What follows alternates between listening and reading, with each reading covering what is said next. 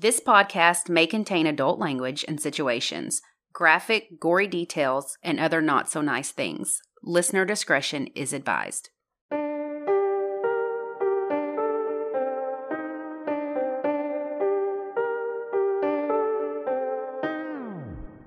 I'm Lacey. And I'm Ashley, and this is United States of Murder. This week, we discuss Boston's most notorious cold case. Then we'll talk about a triple homicide that offers insight into another American tragedy. So buckle up and join us on this dark and twisted ride through the Bay State. One of the most tragic and strange murders in Boston history happened in June of 1996. A 20 year old Swedish au pair by the name of Karina was found murdered. The truly horrific way that she died and the mystery of who could have done this and why is enough to make us obsessed with true crime go down all the rabbit holes, hoping we find something that someone else hasn't. This murder has never been solved, and it remains Boston's most notorious cold case.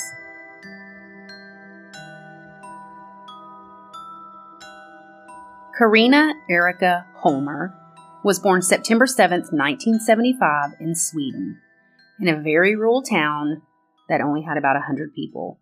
I'm not going to tell you the name of this town because I will mispronounce it and we leave that to Lacey. Is, that, is it long? it's Swedish. I'll murder it. No pun intended. So, Karina graduated high school in 1994 and worked as a waitress. She did win a $1,500 lottery scratch off ticket that allowed her to afford to travel to the United States. How fun. She did contact an au pair agent that specialized in U.S. placements, even though he wasn't licensed to do so. Ooh. So in March of 96, Karina traveled to the U.S. and went to work as an au pair for Frank Rapp and Susan Nichter. Susan was a professor, artist, and mother, and Frank was a commercial photographer. The family lived around 15 miles west of Boston in a very affluent area, Dover, Massachusetts. The family was extremely wealthy, and Karina cared for their first grader and toddler, as well as took care of the house, like cooking and cleaning and all the things. I need that for my dog. I need that for myself. And the children absolutely loved her, so it was a good fit.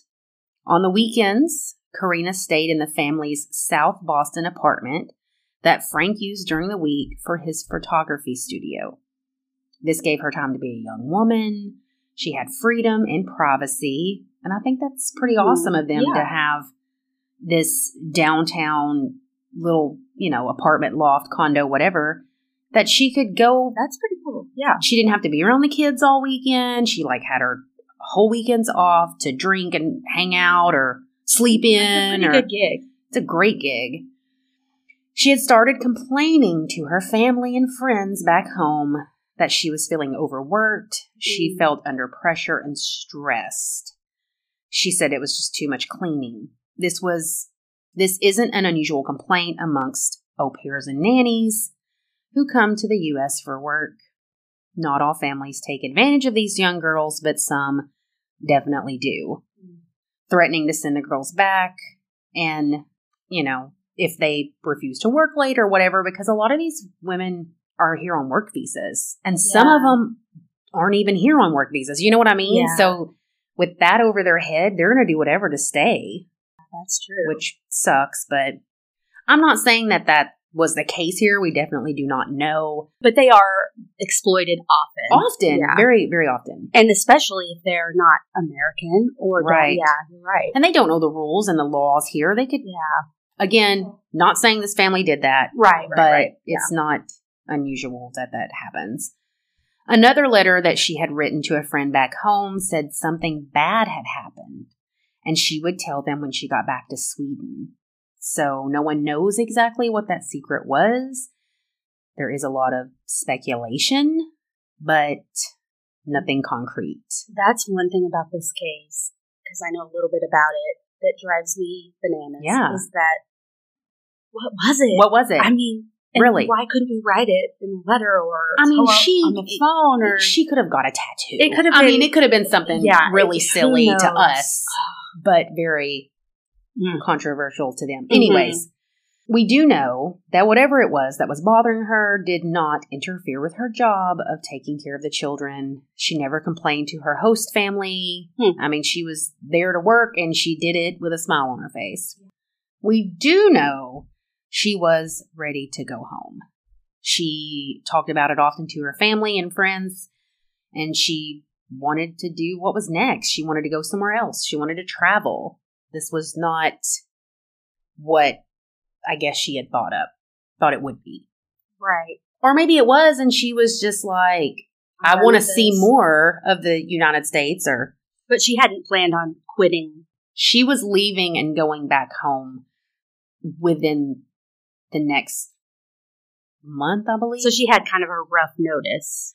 Of yeah, leaving. she got there in March and she had planned on leaving by the end of the summer. So, on Friday, June the 21st, 1996, it was the summer solstice, the longest day of the year in the Northern Hemisphere, and a huge holiday in Sweden. Maypoles and flowers and drinks and Midsummer. No, I'm just yeah, joking. it's like all the things that yeah that No murder. no murder, but all the fun things. Mhm. There's a whole dance and a folk song. They do all of it, which I'm very intrigued by. So Karina went out that night to celebrate with other European au pairs that she had met and became friends with. So off the girls go with their fake IDs to a club they frequent called Zanzibar. It's near Boston Common and it shared an alley with several other clubs. She and her friends would meet at the apartment, pregame, and then walk down to the clubs.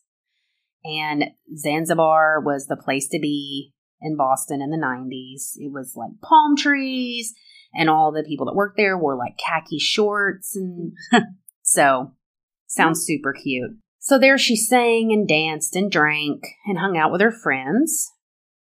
And she was not a party girl despite what the media tried to portray. Mhm. She was doing everything that every other 20 year old does. Yeah. You know, Yeah. why would she not? Yeah. No. It was reported that she was very intoxicated, and her friends met up with other people and left. So she was by herself at the bar at this point. Don't like that. Don't like that. Girls, do not do this to your friends. Boys, do not do this to your friends. Like, we can fight about this tomorrow, but you're leaving with me tonight. Yeah. You're not We've been there with our friends. They get mad at us. It's not Yeah. pretty, but it, they won't remember the next day, No. so it doesn't matter. It's nothing personal. I was this girl in my 20s. I was, as I was typing this, I instantly was transported back to my early 20s or mid 20s. And I lived downtown, mm-hmm. and my friends and I would go out. We were single. And there were many nights that my friends, Kim and Erica, would take turns, quote unquote, watching Ashley.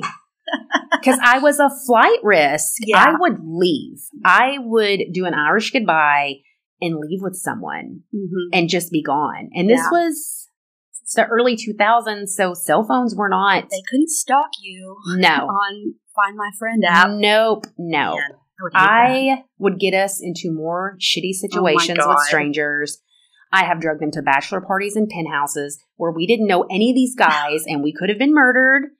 I met a group of guys from the Netherlands once and they only spoke broken English and I drugged them, my two friends. Oh, I thought you were saying you drugged them. No. You- No, no, no. Okay, No, sorry. I I'm drugged like, oh my my- god. I drugged my two girlfriends with me okay. and these three guys who were like rugby players that could have easily overpowered us down to the river in Memphis Oh, where God. no one around.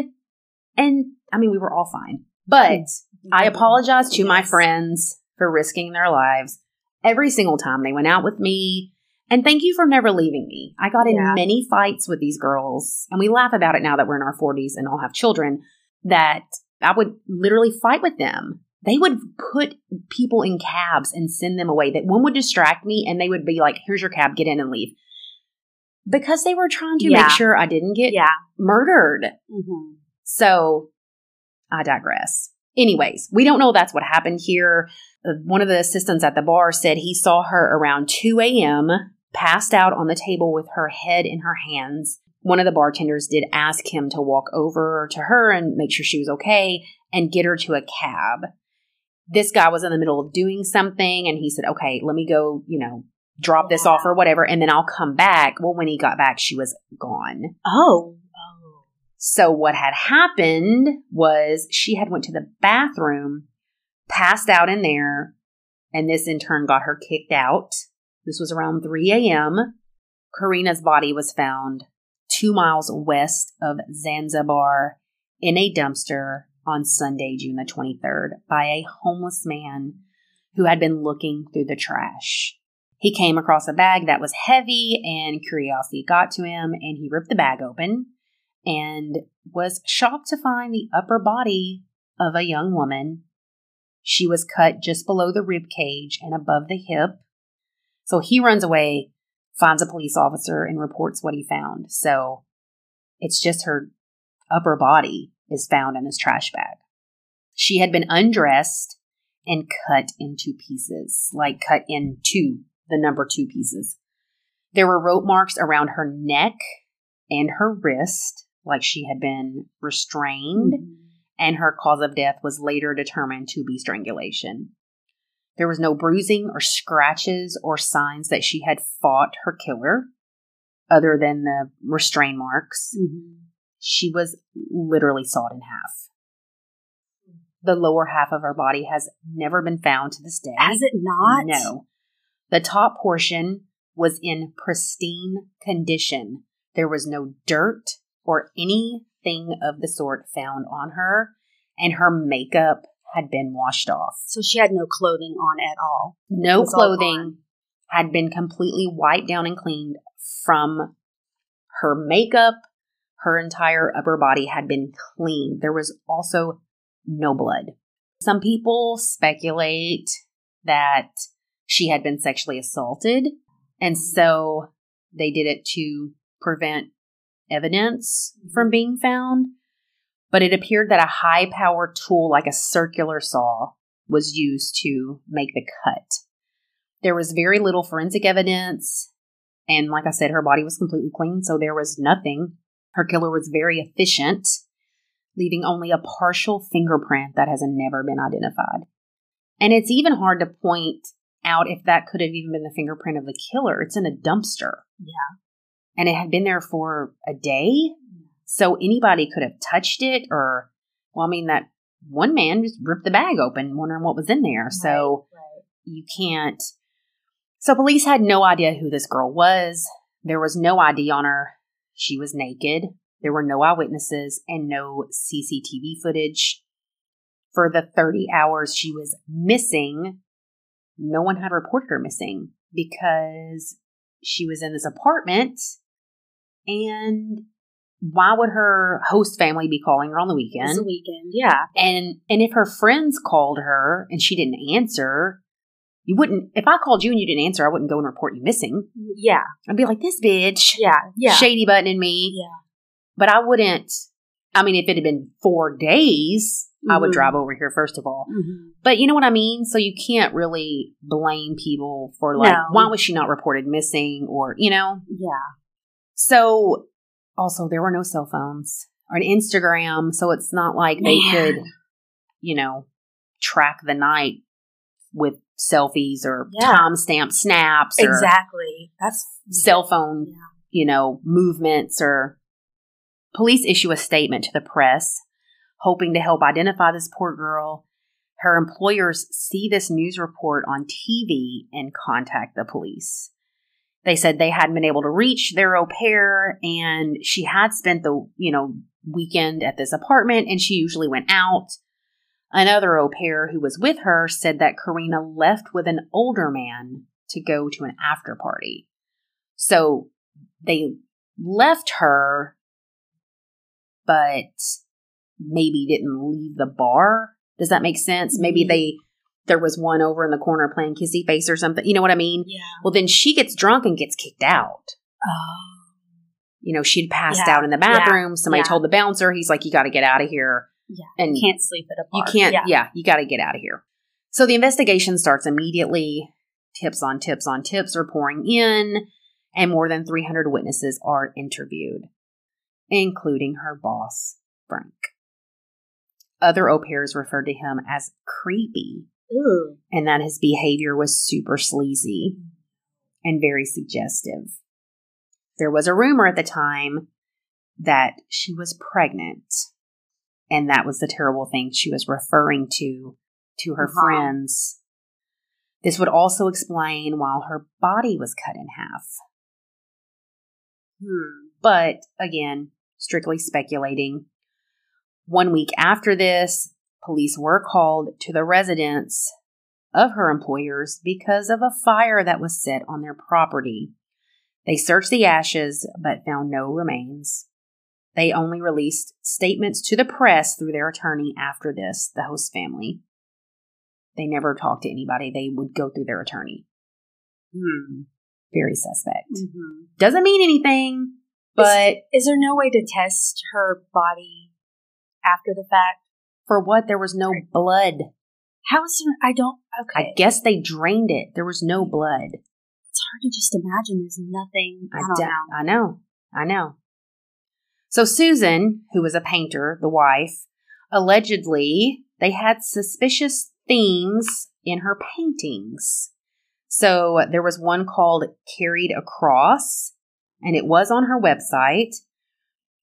Another podcast saw this painting and spoke about it, and it has since been taken down. So Susan Nichter, N I C H T E R. You can Google her name and see her paintings. So you can go take a look, see it, all that. But allegedly, there were the paintings were very suggestive at the time of they were just sinister. Mhm. Some people would say. Well, But defend that, a lot of artists. I was gonna say, I do a lot of weird shit. stuff. I do a lot of weird stuff. I love it. I am weird, but at the same time, like I people can know. take it Yeah. however they want to. So that I mean, take it with a grain of salt. But Yeah, I mean, I don't know. A police report would say that she was last seen walking up Tremont Street between Boylston and Park Street. Witnesses originally said they saw her in a gray car. Another report said she was seen singing and dancing with a homeless man. Some witnesses reported seeing her with a couple of men outside the bar, but everything contradicts everything else. Nothing was solid enough to further investigate. Does that make sense? Yeah. And you have to think, again, this was before cell phones. You can't trace, timestamp, Mhm. anything. You can't recreate the night with technology like you can now. She did have a conversation with a man named Herb Witten, who was 49 and drives down on the weekends from Andover. He brings his dog and they don matching t shirts. He uses this to try to pick up the ladies. Oh, Oh no. That would get you. Oh wait, him and the dog. He would like it'd be like you and Rhodey having matching t-shirts on. Oh, we should do that. See, it would you would you would get into his van. Yeah, He'd be like, "Come here, look at these t-shirts I have for my dog." You would get right in. that reminds me. Quick tangent. I was driving somewhere. It happened last week. I took a picture, but it's not very good. At a stop sign, but there was a van in front of me, an old creepy box van. But out of the side of it, two dogs were just had their tongues out, living their best life, like smiling. I'm like, okay, I get in that van. You would get in that van, one hundred percent, like, that's a van I'd get into. no questions. Yeah. what are their names? What that would be their my question. Sorry. They'd be like, "We have puppies at home." You'd be like, "I want to go." Then we would never find Yeah. Lacey. So this man was questioned. uh-huh. Um, he lawyered up. He, of course, looked suspicious when he did this, but You He- can't blame people for doing No. that, you know. no, uh, nowadays especially. Heck no. If no, if I was questioned and I was like, I wouldn't be questioned. Yeah, I'm like, no, this is weird. No, even especially if you're innocent. Honestly, like, yeah, if you say the wrong thing and you don't even know what they're asking, it no, lawyer up no matter what. no matter what, that's Mhm. our that's our take. So he did have an airtight alibi. Mhm. He had got a speeding ticket on his drive back to Andover around the same time she was murdered. Sadly, Herb committed suicide five months later by slitting his own throat. Oh my gosh. There was never any evidence found that he committed this murder, and maybe all the pressure and speculation and people accusing him got to him. So he was a suspect for a hot minute, but No evidence. no Yeah, evidence, nothing. yeah. He was cleared, so that's very tragic. Mhm. Police checked bodies of water in the surrounding areas, trying to locate the lower part of the body or anything that belonged to her with no luck. They enlisted the help of the FBI behavioral science team to compile a profile of the kind of person that could do this. Karina had no enemies, and she was. There's no reason why anybody would want to hurt her. She was very innocent. She hadn't been here that long. So, but I mean, that shit happens all the time where Yeah. we've talked about it. You look at somebody wrong, you refuse somebody's advances, Mhm. and they just fucking snap for no, re- you know. There was a musician named John Swice who was also interviewed. He allegedly practiced black magic and worshiped the devil. He allegedly told police that he had two thigh bones that he used for no good. What? He was cleared. Oh it was my all God. just him. Just a weirdo wanting Just- attention. yeah. Oh my yeah. God. Karina's funeral was held in Sweden with her friends and family. They all wore colorful clothing as a tribute to her joyful personality. They spoke of her love of life and how ambitious and friendly she was. She was so young, and this was such a tragic ending to her life. Investigators hit dead end after dead end, nothing connected to anything else, no concrete evidence, and all leads went nowhere. This case is still unsolved. I'm not sure that it ever will or can be solved at this point. Karina wasn't just murdered, she was completely destroyed so heinously. This case had some similarities that made me think of the Black Dahlia. Yeah. You know, like they had ligature marks, both of them on their wrist, and they were both washed clean. Karina's makeup was wa- washed off, and the Black Dahlia's hair had been washed. That Yeah. black dye had been washed out, so her natural red hair was showing. Strange. It's just, and they were both cut in two with very, you know, very precise cuts. Like right. the only bone they had to cut through was the spine. Ugh. So it's like they had to, people had to know. Anyways, I mean, I guess this could be the first and only time this person murdered someone. That's a extreme. You To- murder somebody, but then you completely cut them in two pieces.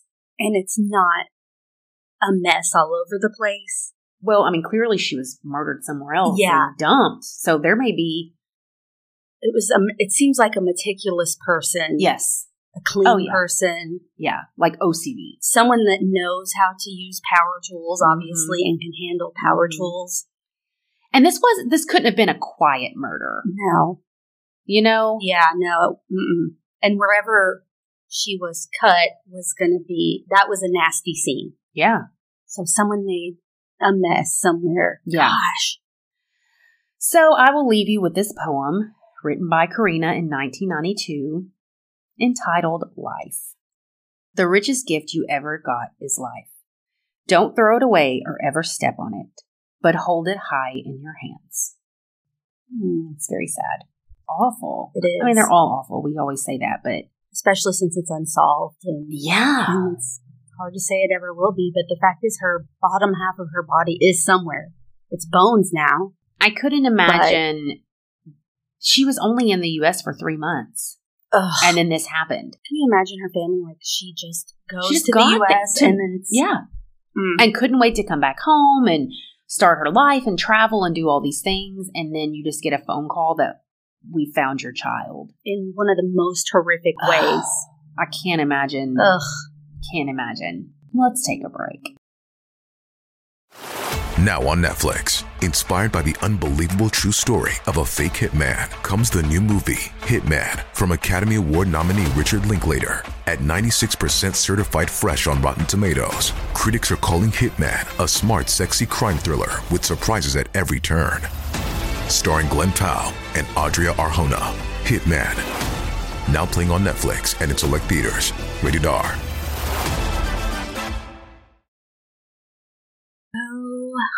Okay.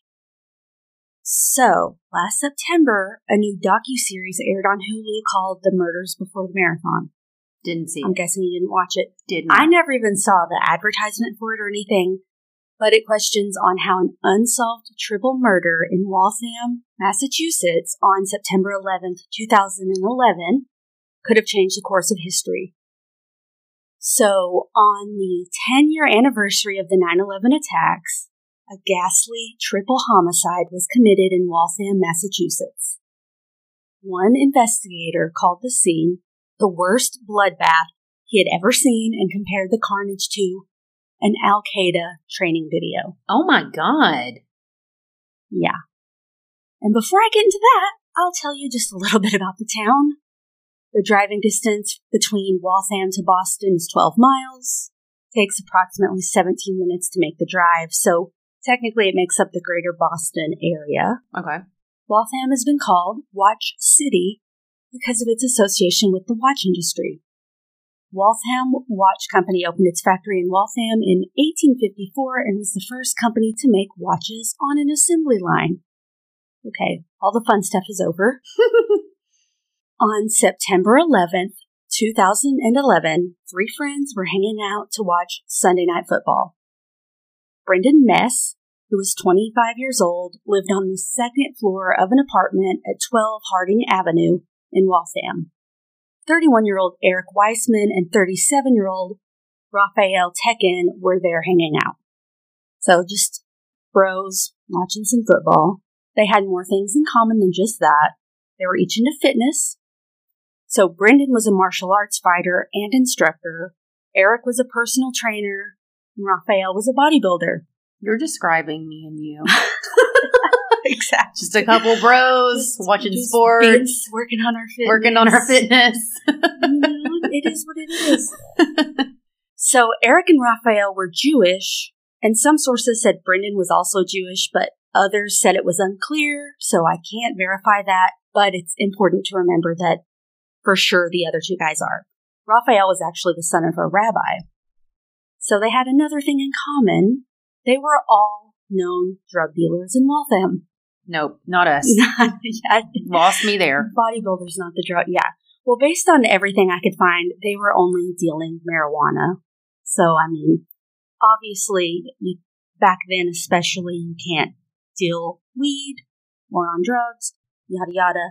But, I mean, I'm just saying it wasn't meth or Right. crack. Right. Anyway, in 2008, Eric was pulled over for failing to yield, and the officer smelled marijuana smoke in his vehicle, so he was charged with possession and intent to distribute. Raphael's neighbors also assumed he was a drug dealer because he didn't leave his home much and had a steady stream of visitors. Well, so they just, you know. Well, on the evening of September 11th, Eric was looking for a place to stay. Ever since he was busted for drugs, he had been couch surfing, but he kept all of his stuff at Brendan's place, because that's usually where he stayed. hmm Brendan was going through a bad breakup, especially since she had been living with him. After the breakup, she went to Florida, so the apartment was all clear for a guy's night in. Brendan also invited Raphael, who they called Rafi, to join in watching the game. that's cute. It is cute. At 7:30 that evening, Eric sent a text to another one of their friends who lived in Newton, but after that, all three of them stopped answering their phones. The next morning, Brendan's ex unexpectedly returned from Florida. No one thought she was going to be coming back to the apartment, but she tried to call Brendan, but he didn't answer. She showed up, couldn't get inside. I guess she didn't have a key anymore, and asked the landlord to open the door. They did, and she walked inside to find three bloody bodies. One news report said she left the house and screamed, They're all dead. Another said she went outside crying with blood on her feet and calmly asked for a cigarette. That's awful. And the scene was incredibly graphic. Their throats had been slashed with such force that their heads were nearly decapitated. Oh my god. About a pound and a half of high grade marijuana covered two of the corpses. like someone sprinkled it on top of their bodies after. Like sending a message. Yeah. Rafi's face was left untouched. Eric had a bloody lip, and Brendan had fighting wounds. His arms were covered in scratch marks. He had puncture marks on his temple and the top of his head, another mark by his ear, and he was bruised around the lips. Remember, he was the one that was a trained martial artist. Mm-hmm. He knew how to fight, Mm-hmm. and the other two guys were strong. It didn't look like a robbery because eight and a half pounds of weed was left behind in bags and jars, and it was the high grade stuff. And also, in total, the three men had $5,000 on them between the three. So no one was digging through their pockets, no one was stealing any money. They just came there to. Yeah, I mean, I that. don't know the going rate for weed, but I'm assuming if there's eight pounds of high quality stuff plus five grand, you know, you're going to steal it in case, unless you don't want it. There were no signs of a break in, so it was likely that at least one of them knew the attacker or attackers. An investigator said that there were at least two people involved, which would make sense. It would be hard for one person to gang up on three men. And I'm not an investigator, but I'm just going to say there were some big problems with the investigation from the very beginning. Certain leads were never followed, and the investigators didn't even visit the gym that Brendan trained at. And they didn't even question his best friend, even though several of Brendan's other friends gave his name to police. Ten days after the murders, a state police detective essentially told one victim's mother that investigators were waiting for the case to solve itself. Mm. That poor mom. They said, quote, someday down the line, someone is going to need a plea bargain. And they're like, well, my son's dead now. I want Ugh. answers. You know, like, it's important to them. It was just, can't, I can't even imagine. Mm-mm. The case basically went cold a week later because they had no concrete leads. And the friends and families of the victims basically felt that authorities kind of had this perception that since they were drug dealers, they just landed themselves into some trouble. And I'm like, it's three weed dealers near Boston. It's not Breaking Bad. Right. You know what I mean? Like, they were almost decapitated and This- all this yeah. stuff was left behind. But I don't know. To me, it just doesn't seem like a drug deal gone wrong because those people would take the product In the money. and the money. Yeah, five grand. One of Eric's friends, who didn't have a police record, said that when he was questioned by detectives, which was just hours after carrying Eric's casket at his funeral, the detectives were treating them less like friends and more like a bunch of drug dealers. Kind of like, well, if you're friends with these guys, you're up to no good either. So right. they were just really shrugging the whole case off. At one point, detectives called Aria, Eric's sister, into the station and accused her of knowing who killed her brother. She broke down in tears as her mother defended her. Boy. Like they were just berating these people. The case went cold until the Boston Marathon bombing in mid April 2013. So, a quick little overview of that. The Boston Marathon bombing was a domestic terrorist attack that took place during the Boston Marathon on April 15, 2013. I can't believe it was that long ago. No, it doesn't seem- I know. Ugh. Two terrorists, brothers Dzhokhar and Tamerlan Tsarnaev, while they planted two homemade pressure cooker bombs near the finish line of the race, killing three people and injuring hundreds of others. Well, didn't they put like nails and shit in them? It was awful. so it was like shrat. Oh, Oh, it was- it was terrible. the pic- terrible. the photos and videos of the scene were beyond awful. I cannot even imagine being there. 17 people lost limbs. Limbs. Mhm. That's insane. hmm Three days later, the FBI released images of the two suspects. Following their identification, they killed an MIT policeman, then kidnapped a man in his car. After that man escaped, they had a shootout with police in nearby Watertown on April 19th. I didn't know about all this stuff. I mean, No. I guess I did, but I had forgotten. During this, two officers were severely injured.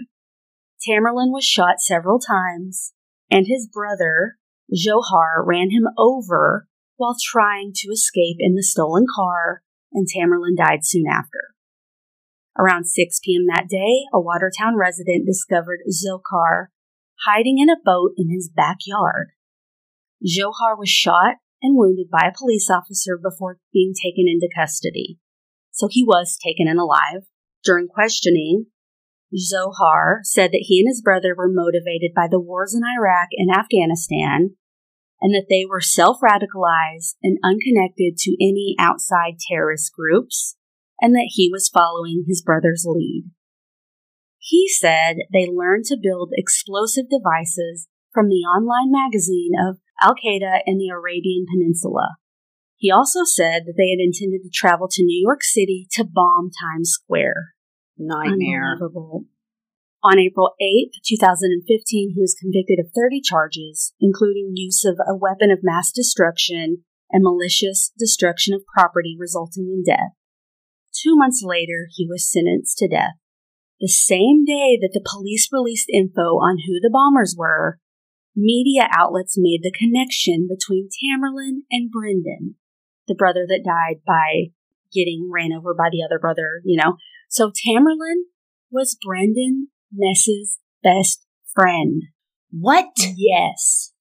Other friends recalled that Tamerlan acted differently after Brendan's death, and he didn't attend the funeral or the memorial service.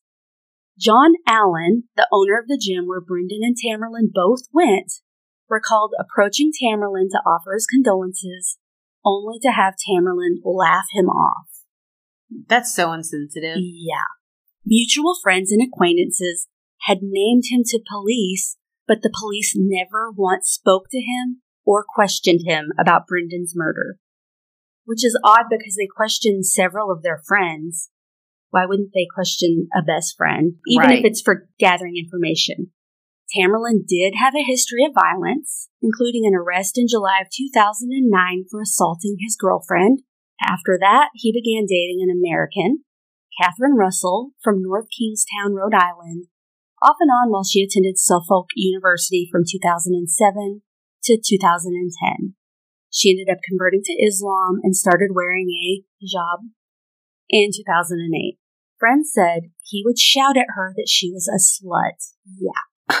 They described fights in which he would fly into rages and throw furniture and other things at her. Tamerlan's uncle said that he had been concerned about his nephew becoming an extremist since 2009. Tamerlan even got kicked out of his own mosque, which condemned terrorism, in 2008 because he kept interrupting the sermons.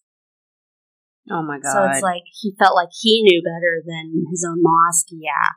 According to the Murders Before the Marathon, Tamerlan also had a particular aversion toward Jews, which could have been a motive because Eric Weissman and Raphael Teken were openly proud of their Jewish heritage.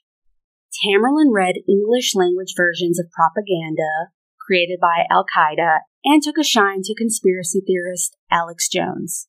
He also became an anti Semite and fought regularly with Brendan and Eric about Israel. I would assume that these guys didn't know how extreme he was. no. On May 22nd, 2013, law enforcement officers, an FBI agent, and two Massachusetts state police troopers interviewed a Chechen immigrant named Ibrahim Todashev for approximately eight hours at his apartment in Orlando, Florida. So they interviewed him regarding the Waltham triple murders and his connection to Tamerlan and other extremists because he was on their radar after the bombing. 27 year old Ibrahim was friends with Tamerlan and was also an amateur boxer and aspiring MMA fighter. So he had sparred with Tamerlan in Massachusetts at the same gym Brendan went to. So they all have this connection. He also lived in the Boston area for a number of years. But before the murders, he relocated to Atlanta and then moved to Orlando shortly after. Investigators said that he implicated both himself and Tamerlan in the murders during the questioning and was beginning to write a formal statement when he asked to take a break. Then he suddenly attacked the FBI agent. Don't do that. Ibrahim was shot multiple times and killed by the officers. He was unarmed when killed, but some initial reports stated that he had a knife. The agent sustained minor injuries requiring stitches. It's kind of unclear what actually went down during this. As per reports, Ibrahim had allegedly told detectives his and Tamerlan's initial motive was robbery, but then they decided it would be best to eliminate any witnesses at the scene. After 11 years, no charges or arrests have been made in connection with the murder of Eric Weissman, Brendan Mess, and Rafi Teken. Ibrahim's death caused more questions than answers, and to this day, it's unclear if he actually did help Tamerlan in the murders, or if Tamerlan's younger brother, who's awaiting the death penalty, did. Even though he confessed, some parts of his confession didn't make sense. For example, he said the victims were tied up with tape, but as far as anyone knows, that's not true, and it's never been proven they were tied up in any way. He also did not mention that any sort of physical altercation took place, and based on Brendan's fighting wounds, that definitely happened. He basically said it was a robbery gone wrong, but police had ruled out a robbery from the beginning. Nothing was stolen and the murders were extremely violent.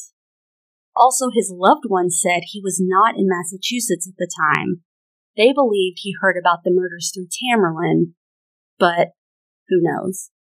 Susan Zalkind is a producer on the Hulu series The Murders Before the Marathon, and I'll link that up in case you forget. It's three episodes. She's also one of the New England journalists who covered the trial of Dzhokhar Tsarnaev after the 2013 Boston Marathon bombing. She's currently writing a book called The Waltham Murders, which is due to publish later this year, which will be interesting. And I also got my info from the Boston Herald, boston.com, and Wicked Local. So, what do you think? I mean, her whole documentary is basically like if they just would have questioned this guy and caught him, the Boston bombings would have never happened. Very which is very possible. possible. I, I mean, we know basically Tamerlan was involved. Right. It's just was it his brother? But at this point, his brother's going to be put to death, and then the other guy, if he did it, he's been killed anyway. I doubt it's thir- another person. right. I don't know. It's just one of I've never heard of this case. Neither have I. I didn't never. I mean, I knew Interesting. As soon as I pulled up the info from the Boston Marathon and stuff, I immediately remembered the mugshots of the Yeah. guys, yeah. and I didn't know there was anything else. But I guess this Susan found out about it Uh-huh. and she started digging in. But ugh, just awful. Oh But, yeah. Ugh, it's so scary when people become radicalized, no matter what their religion is. I feel like every religion has these extremists They that do. just completely. It's interesting. You know, last week, whenever I was talking about that woman who was like, you know, asking me about aliens and all Mhm. that, was like, do you know how crazy you sound about people coming from the sky and taking you back? And I'm like, do you know how crazy you sound to some people who Like, are man, that's a rapture. No, that's literally what you teach people with Christianity, but people aren't supposed to question that. She brought up a point today. She or not a point, but she said something today about um Does she listen to this? no, Okay, good. Absolutely I'm like, after not. that, she's like, absolutely not. absolutely not. so Okay, she good. was talking about something like, well, I think they should bring back eye for an eye and, you know, tooth for tooth and all, you know, all the okay, things. I cannot I think with that we should. argument. I think we should go back to the Old Testament. Now, again, Oh, again, I'm like, Jesus didn't even want the Old like, Testament. Testament. interesting that you should bring that up again. You know, Oh I'm like, here we go, here we fucking go, and I'm like, okay, your son's in the military. Yes, he is. I'm, you know, and I'm like, I no, no disrespect for anyone in the military. I come from a long line of men in the Navy and Air Force and all the things. But when you say, you know, eye for an eye or, you know, whatever, I'm sure he's killed people. Well, yes, he has. So do you think he deserves to die because he killed some? Well, no, because he was doing it. It doesn't matter. It doesn't Yeah, matter why. Yeah, You can't go I'm not into the whole um, Like, let's ex- hang people in the streets. extremist I don't wanna see radicalist. anybody no, I don't want to. No, When people say that, people say that a lot. And if you said that, I'm not coming for you. This isn't personal. right, But it's like when I see people talk about that because I've watched A Handmaid's Tale sure. and you see them hanging in the streets or whatever. Uh, And that's why I think in my head, I'm like, I would never want a world where I walk down the street and I see people hanging. I don't care what they did. I don't care if it's Ted Bundy. I don't want to see a dead person hanging from anything. And do you want children to see people? I'm just like, this is just, mm, no. Well, no, and I mean, and that's, and I respect this woman. She's an older woman, and I call her my office mom. I respect her. I mean no disrespect. If I'm talking shit about her on here, I do the same thing to her face. I believe you. We just agree to disagree Yeah. on things Yeah. all the time, and we can get along and do that. And I'm like, and I tell her all the time, I'm like, don't you think it would be a wonderful world if people could have conversations like you and I? You make fun of me for believing in aliens. I think you're in a cult because you're in a church. And then we're like, do you want to go get lunch? And we just let bygones be bygones. But that's the thing with like these extremist people. It's like they believe, like she brought up in situate or not mm-hmm. situations, but like certain things out of certain books, and that's their focus. And it doesn't matter who is an innocent bystander or gets harmed or loses their life. This is the right thing. I believe this. Come hell or high water, and you can't Well, right. It's prove like me wrong. They, these terrorists, Yeah. thought they were doing Right. the right thing. Right. As we think, oh my God, that is You're a psychopath. just so Yeah. horrific. How could mm-hmm. you ever do something like that? But in their warped heads, that it, it just it's baffling that Yeah. you can be radicalized like that. It's freaky. Yes. That kind of stuff freaks me out. It's like its own cult of No, you're two right. members of the, whatever. I know it was just them, but You're right. Oh. And some people are were speculating. We don't know the motives. No one's Mhm. talked, or, or they're dead. But some people are like, well, if it was his best friend, and he knew, you know, he he was Jewish or might have been Jewish, why would this guy? Why why murder him? Why not just stop being friends? Some people theorize that. So it was September 11th that this mm-hmm. happened. That he was going to do something and he might have personally felt like this was the last tie he had to not being totally like Makes sense. I'm friends with this guy. I can't be friends with this guy. I'm going to prove to my extremist religion or viewpoint or whatever that I'm in it. Right. Period. So I'm going to murder my best friend and these other Jewish men. That's just speculation, but It it's kind of like, why would you murder? He had no, they hadn't fought, like, they argued and bickered about Israel and all that, but it's not like he owed him money. It wasn't some big, it was just, No. he brutally murdered his best friend. Anyways. Yeah. Jeez. Do you have any news? We have a new patron. Yay! Yes, we have Haley W. from Kentucky. Well, thank you, Haley. Thank you, Haley. I'm on top of things. I put her sticker in the mail today. Oh, perfect. Her pin is up already. Look at She's that. up there. We see you, Haley. We see you. You are a what color? A purple pin. It's a purple pin. Thank you. And Diana from California bought us a few cocktails today. You better make those tomorrow when we record the Patreon. Yes, thank you, Diana. Thank you very this much. This one was a serious episode. We, yeah, well, I mean, our patron is too, but uh, you know, She's making me drink high noons. The Ah, last two weeks, I've been grapefruit high noon. I know. I've been drinking some old ass white claws at my house on Zoom, and then I come here and I have I'm served a can. I'm so sorry. oh my gosh, I don't want to forget this. I wrote it in my notes so I wouldn't forget.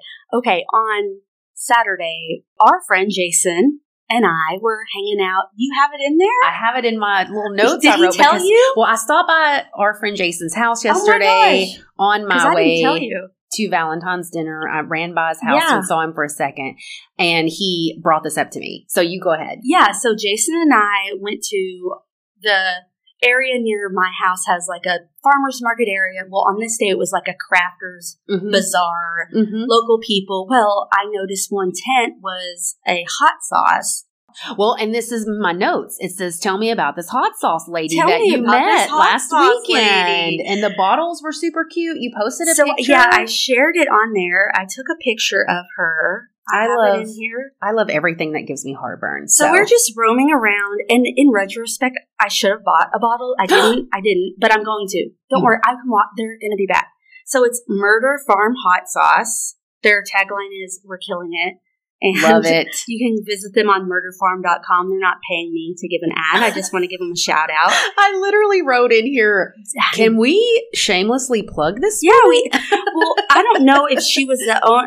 The owner or like what exactly they had cute little beanies on, but some of the names were just really cute. Well, okay, so while I said, "Oh my gosh, can I take a picture of you?" because I co-host a true crime podcast and this, you know, is pretty cute. And then as I'm saying this, some other woman goes, "What podcast?" And I looked over and I'm like, "Oh, United States of Murder." Just uh, I'm assuming it's some like I like podcasts. I'll Sure. write it down because that's the only thing I've ever gotten. Well, she's like, "I listen to you," What? and I'm like, and I'm like, "Oh my gosh, how cool!" And her name's Sarah. If she's listening, hi Sarah. That that she's from Hot Springs. She was at this Bernice Gardens Bazaar. Very cool. Yeah, that was a cool. That's the first time I've ever met someone in the wild that already knew who we were. You know what I mean? Usually people are like, "Oh, I like podcasts. I'll listen." But yeah, thanks, Sarah. That's very cool. It I'll mark this off my list. Jason on thought here. it was exciting too. I'm like, "Oh, yay!" Yeah. That's very The funny. next time I'm there, I'm going to buy the hot sauce. Oh yeah. we were just like kind of, I don't know. well. we were on our way to something else. It was just Yeah. we were hungry. We were. It was yeah. well, that's fun. I'll buy some hot sauce. I will eat it. Also, we need to talk about this Super Bowl. I lost. You won. You went for the Chiefs. I went. I didn't you're like I don't know. Second after after Rihanna performed, I did I too. pieced out. I did too. I did too. I didn't watch the rest of it. I it was good. So I guess you don't have to get your arrowhead tattoo on your thigh. You're safe. I didn't love any of the commercials. Um, I talked during the commercials, so I, I- don't know. I'm not a big commercial person. I feel like they always hype up the Super Bowl commercials, Yeah. and they were not great. Um, halftime was good, no complaints. I spent the entire time going, "Is she pregnant? She's pregnant. She's got it." Like I- talking to myself, I you know. assumed the whole time she was pregnant.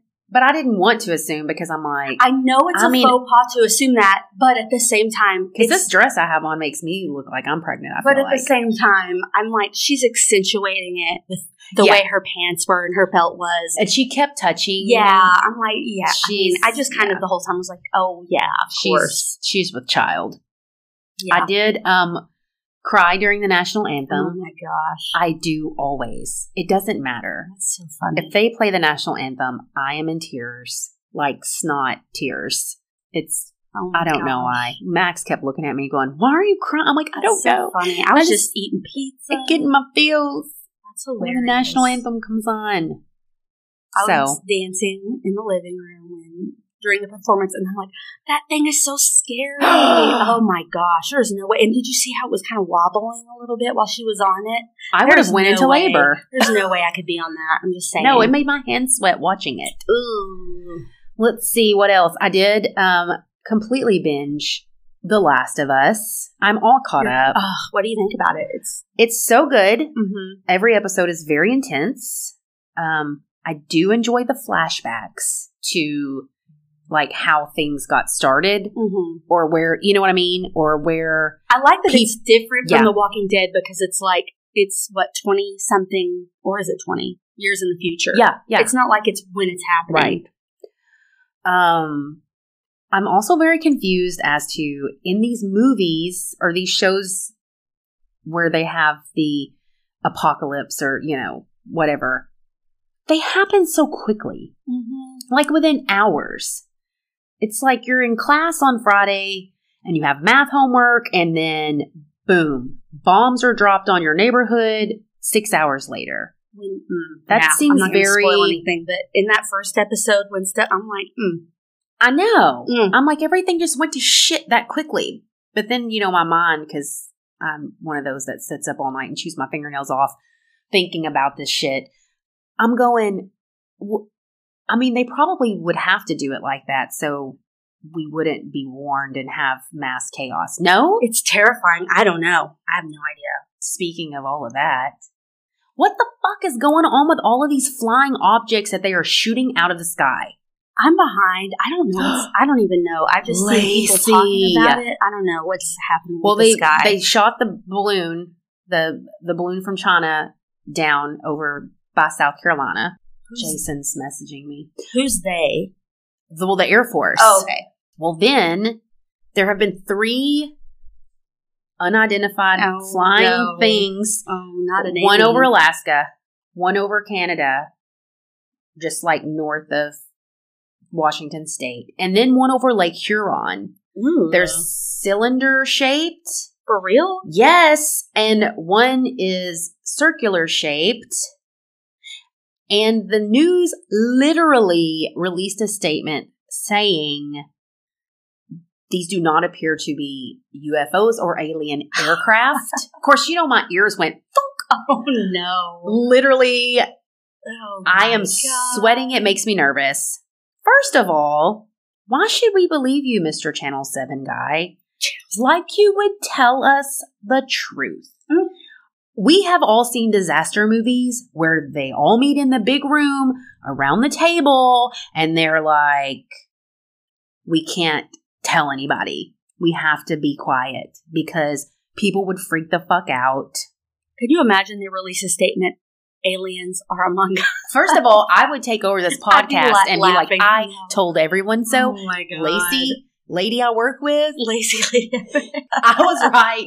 There are aliens. Oh my god, I'm just saying, I've seen Independence Day, and gave me nightmares. I need to find a Will Smith. Uh, No, no. no. I take that back. yes, I have to find Jeff Goldblum. I was about to say, for real, you're gonna Smarty pants get rid of scientist. your husband?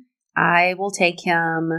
I have been sending Lacey alien memes for the past two weeks. It's, it's true. She hopes they take me first. this is an oh alien Oh situation. But it does concern me, and I'm wondering what the fuck this is because if nothing else, if nothing else, that sounds very redundant, but it's not aliens and it's, you know, China or whoever the fuck. Like, it's, it could cause major issues with air traffic. yeah, For real, you don't want to be in an airplane and some weird shit be close to you and fucking fighter jet shoot you down. I, yeah. As my right. sister's on an airplane right now, and now I'm thinking about that and sweating. Anyways, it's very nerve wracking. Lacey's like, I don't watch the news. I don't care. There's no aliens.